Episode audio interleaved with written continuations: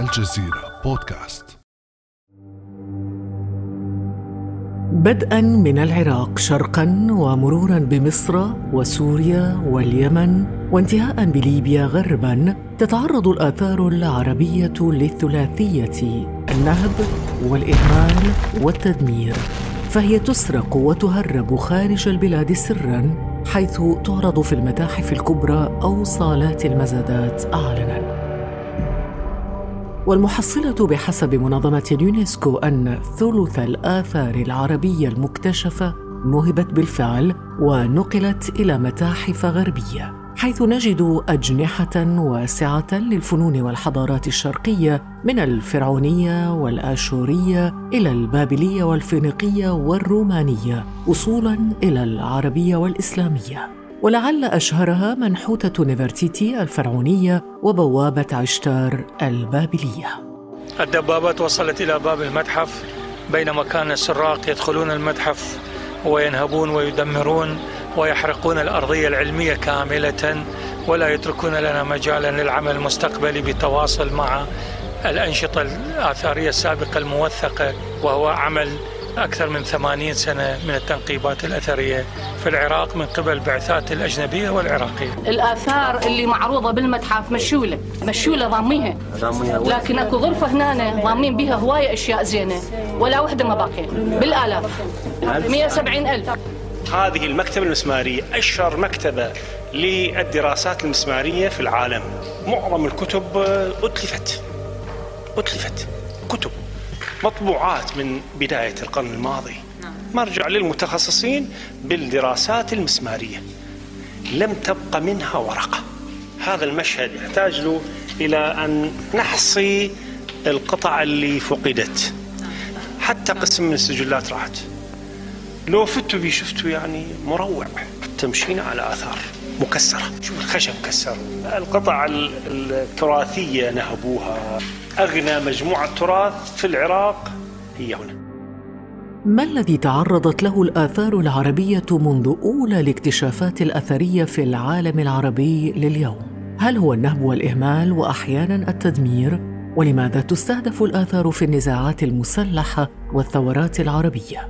ولماذا عجزت القوانين العربية عن حماية الآثار من السرقة والنهب والتهريب؟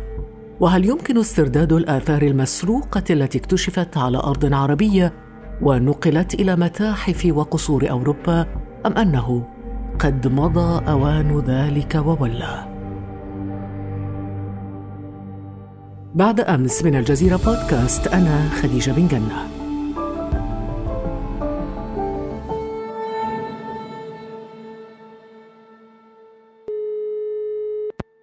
للإجابة على كل هذه الأسئلة ينضم إلينا اليوم الدكتور عبد الله خورشيد قادر مدير المعهد العراقي لصيانة الآثار والتراث في مدينة أربيل في العراق.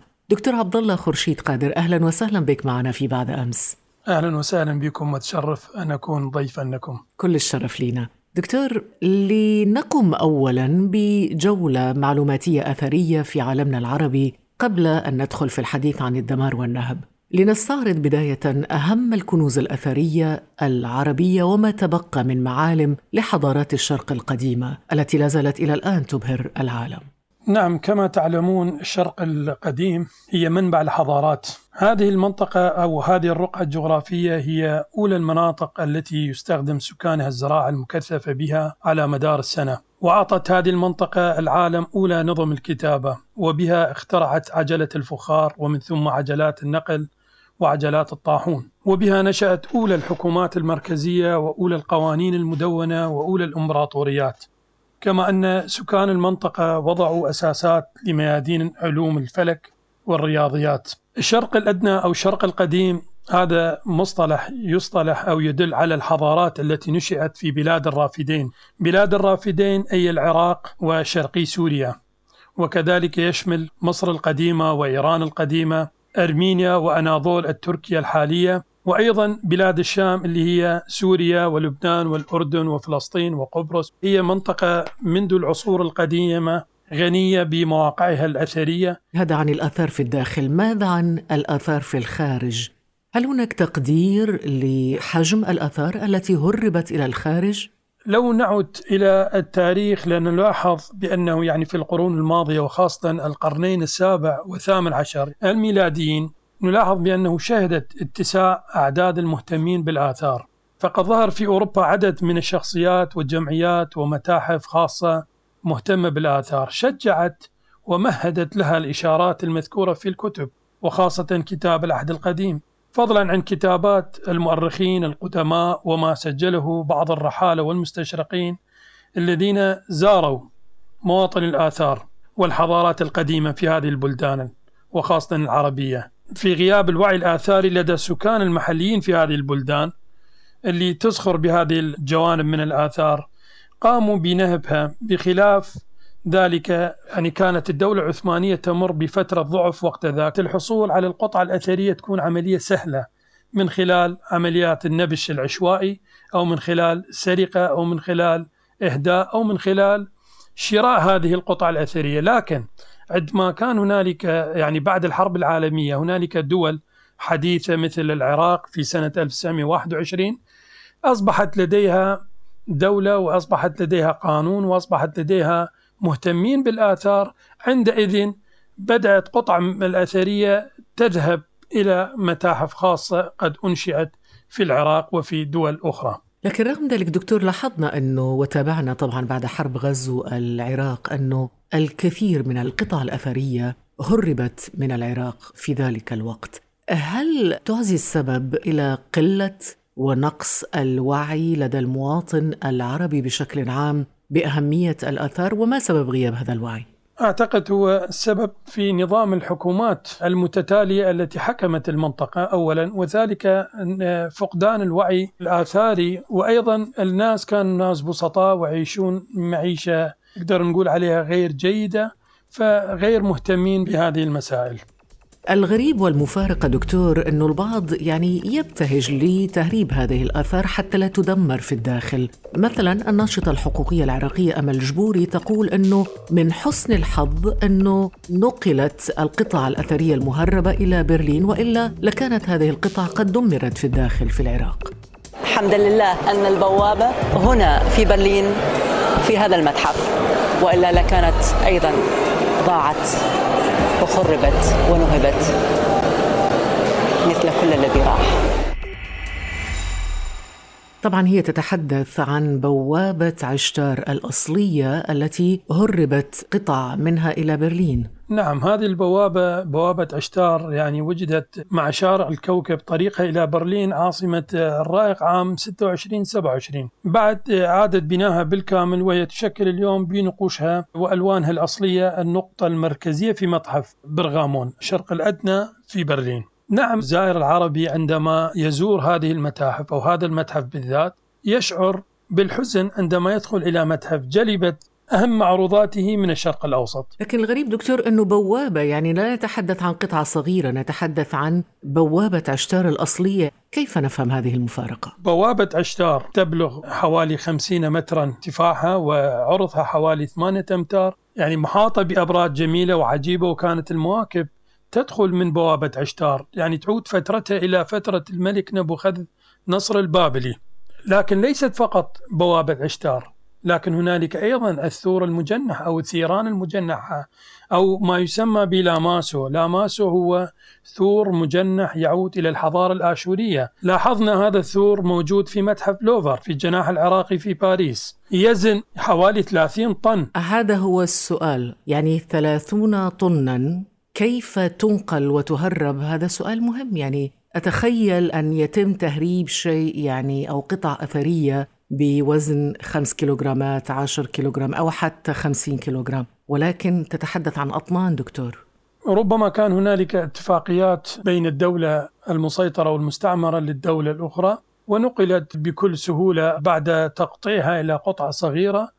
ومن ثم تحويلها على سفن وإيصالها إلى الميناء ومن الميناء إلى هذه الدول. هذا كلام مؤلم في الحقيقة. كيف تحولت لدى البعض يعني مشاعر الحسرة على نهب الآثار إلى امتنان وحمد لله سبحانه وتعالى أنه لم تفقد ولم تدمر ولكنها اليوم في متاحف غربية بين أيادي أمينة هل يعكس ذلك برأيك اليأس من قدرة الدولة على صيانة تاريخها؟ نعم لأن الدولة اهتمت في كل مجالات ولم تهتم في مجال الآثار. العراق يمتلك ما لا يمتلكه أي دولة بالعالم من المواقع ومن القطع الأثرية. فبإمكان العراق أن يبني عشرات ومئات المتاحف وأن يحتفظ بآلاف القطع الأثرية وعرضها للجمهور وأن يكون هنالك مردود اقتصادي للبلد لكن العراق يعتمد اعتماد كلي على النفط وها نحن الآن في مشكلة مع الرواتب ومع أمور كثيرة أخرى في البلد من جراء ذلك. لا يوجد سياحة لا يوجد آثار لا يوجد اهتمام. المواقع الأثرية اللي عددها حوالي أكثر من 15 ألف موقع أثري للحد الآن هنالك فقط خمس مواقع دخلت إلى لائحة التراث العالمي.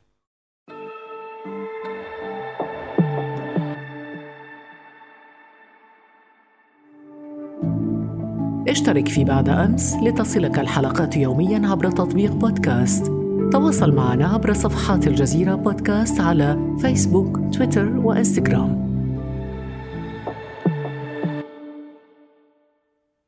دكتور عبد الله قبل قليل شرحت لنا طريقة تهريب هذه الآثار عبر السفن وطرق أخرى هل نحن بصدد شبكات محترفة لتهريب الآثار لديها إمكانيات ضخمة وطرق معينة تعمل بها من أجل تهريب هذه الآثار؟ بالتأكيد هذا ما لاحظناه في حرب داعش على المنطقة وسيطرتها على أجزاء واسعة من المواقع الأثرية في العراق وفي سوريا يعني سيطروا على هذه المواقع وقاموا ببيعها وهذا ما تطرقنا إليه. أنا كنت مندوب أو حاضر في مؤتمر اليونسكو عام 2014 وموجود في الإنترنت يا عالم انقذوا آثار العراق. لكن لا يونسكو ولا الدول لم يهتموا. وبعد هذا التصريح قام داعش بنبش. وتهديم وسرقة متحف الموصل ومكتب المركزية في جامعة الموصل اللي كانت تحتوي على آلاف الكتب ومكتبة الأوقاف التي كانت تحتوي على عشرات ومئات وآلاف المخطوطات النادرة. يعني هذا نداء جميل أيها العالم أنقذوا آثار العراق. لأن العراق هو لديها اتفاقيات مع اليونسكو وكان لابد على اليونسكو أن تعمل بكل جهد بإنقاذ آثار العراق. لكن اليونسكو ستنقذ ماذا؟ أثر العراق أم أثر اليمن؟ يعني آثار دول كثيرة معرضة للنهب والتهريب من العراق سنمر إلى اليمن ونداؤك يصلح أيضا لليمن. دكتور مأرب القديمة عاصمة سبأ والملكة بلقيس تحولت من خزان للآثار. ومنطقة أثرية مشهود لها عبر التاريخ إلى منطقة حرب وخراب. تم استخدام المواقع الأثرية والتاريخية في محافظة مأرب إلى مواقع عسكرية للميليشيات المسلحة واستخدامها كمركز لعدة أشهر من ما أدى إلى تدميرها. أضرار كثيرة تسبب فيها وجود الحوثي هنا منها تعطيل قناة السد التاريخي وضرب كان بالطيران لسبب وجود الحوثي جنب السد القديم الذي كان له آثار كبيرة. دكتور اليمن وما أدراك ما اليمن؟ خزان تاريخي للآثار أيضا. كيف تستهدف هذه الآثار في مظاهر العنف المسلح والحروب والفوضى في الدول العربية؟ ما نؤسف له ما تعرض له آثار اليمن. في الحقيقة تعد كارثة بكل المقاييس جراء الحرب الأهلية ولم تجد يعني المناشدات المحلية والدولية نفعا في إقناع أطراف الصراع في اليمن بالامتناع عن استهداف المواقع الأثرية والتاريخية باعتبارها. هذه الآثار ليس فقط آثار لليمنيين وإنما تراث إنساني عالمي. لا نستطيع أن نقدر حجم الدمار بالأرقام ولا من الناحية المادية لأنها لا تتعوض بأي ثمن من الأثمان. ولاحظنا صور لمتحف من المتاحف. أعتقد مدينة عدن أنها قصفت ودمرت ما موجود من ممتلكاتها. نحن في أربيل. فقمنا بطبع كتاب أو كتيب صغير عن مدينة الموصل يعني ممكن أن تضعه في جيبك. وأعطيناه لقوات الأمريكية وقوات البيشمركة وقوات من الجيش العراقي. فيه كل المعلومات أن المواقع الأثرية حتى لا يتقربوا من هذه المواقع وحتى لا يقصفوا هذه المواقع. وكذلك عملنا كتيب آخر صغير الآثار الموجودة في سوريا ومنها مدينة الرقة عندما استعادت من يد الإرهابيين داعش. هل مبرر هذا التدمير دكتور هو مبرر عقائدي أم مبررات أخرى؟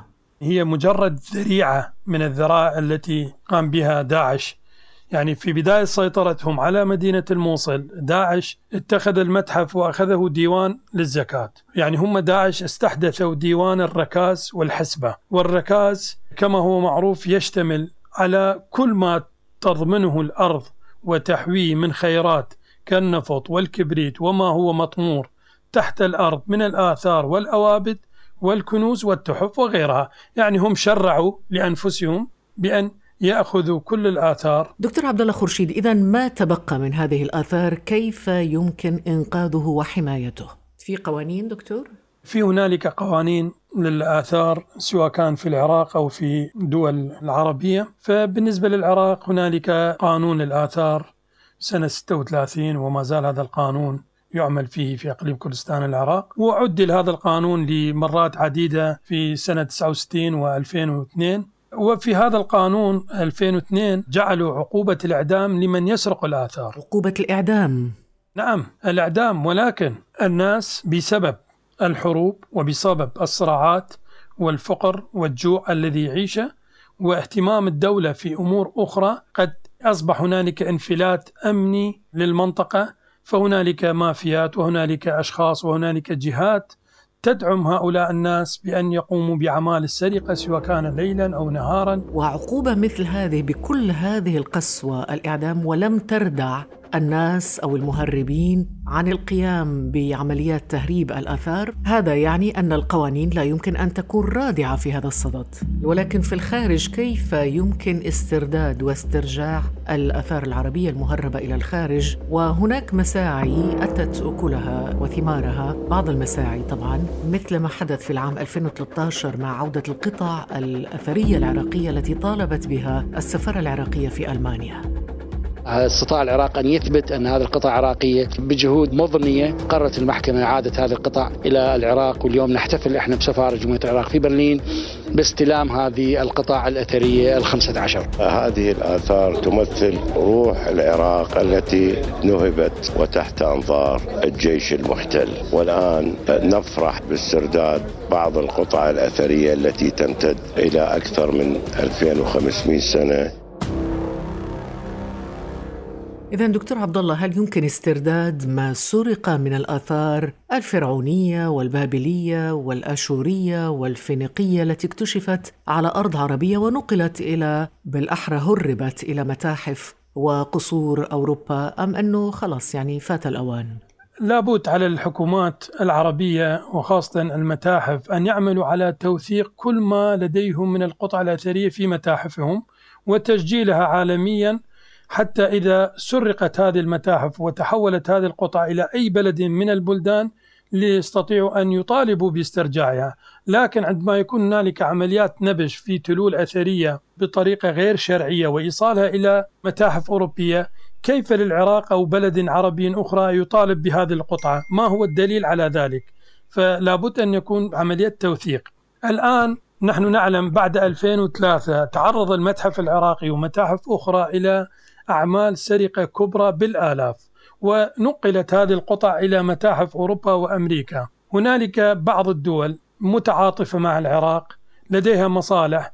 تستطيع أنه من خلال طريقة دبلوماسية استرجاع بعض من هذه القطع الأثرية إلى العراق. فقد شكل لجان خاصة في الهيئة العامة لآثار التراث. هنالك مديرية عامة لاسترداد القطع الأثرية وفعلا فقد استعادت مثلا أربعة آلاف قطعة أثرية كانت معروضة في متاحف فرنسا وأمريكا والأردن والسعودية والكويت. سعت يعني جهات مختصة عراقية مع اليونسكو بإعداد قوائم للقطع المفقودة من المتاحف لكن الاستجابة من المتاحف ومن الدول تكون استجابة محدودة. إن لم يكن لديك سند بهذه القطع ومثبتة لديك ومسجلة لديك لا تستطيع أن تطالب به أو أن هنالك القطع قد وصلت إلى المتاحف لا يعرضونها للجمهور إلا بعد مرور خمسين سنة.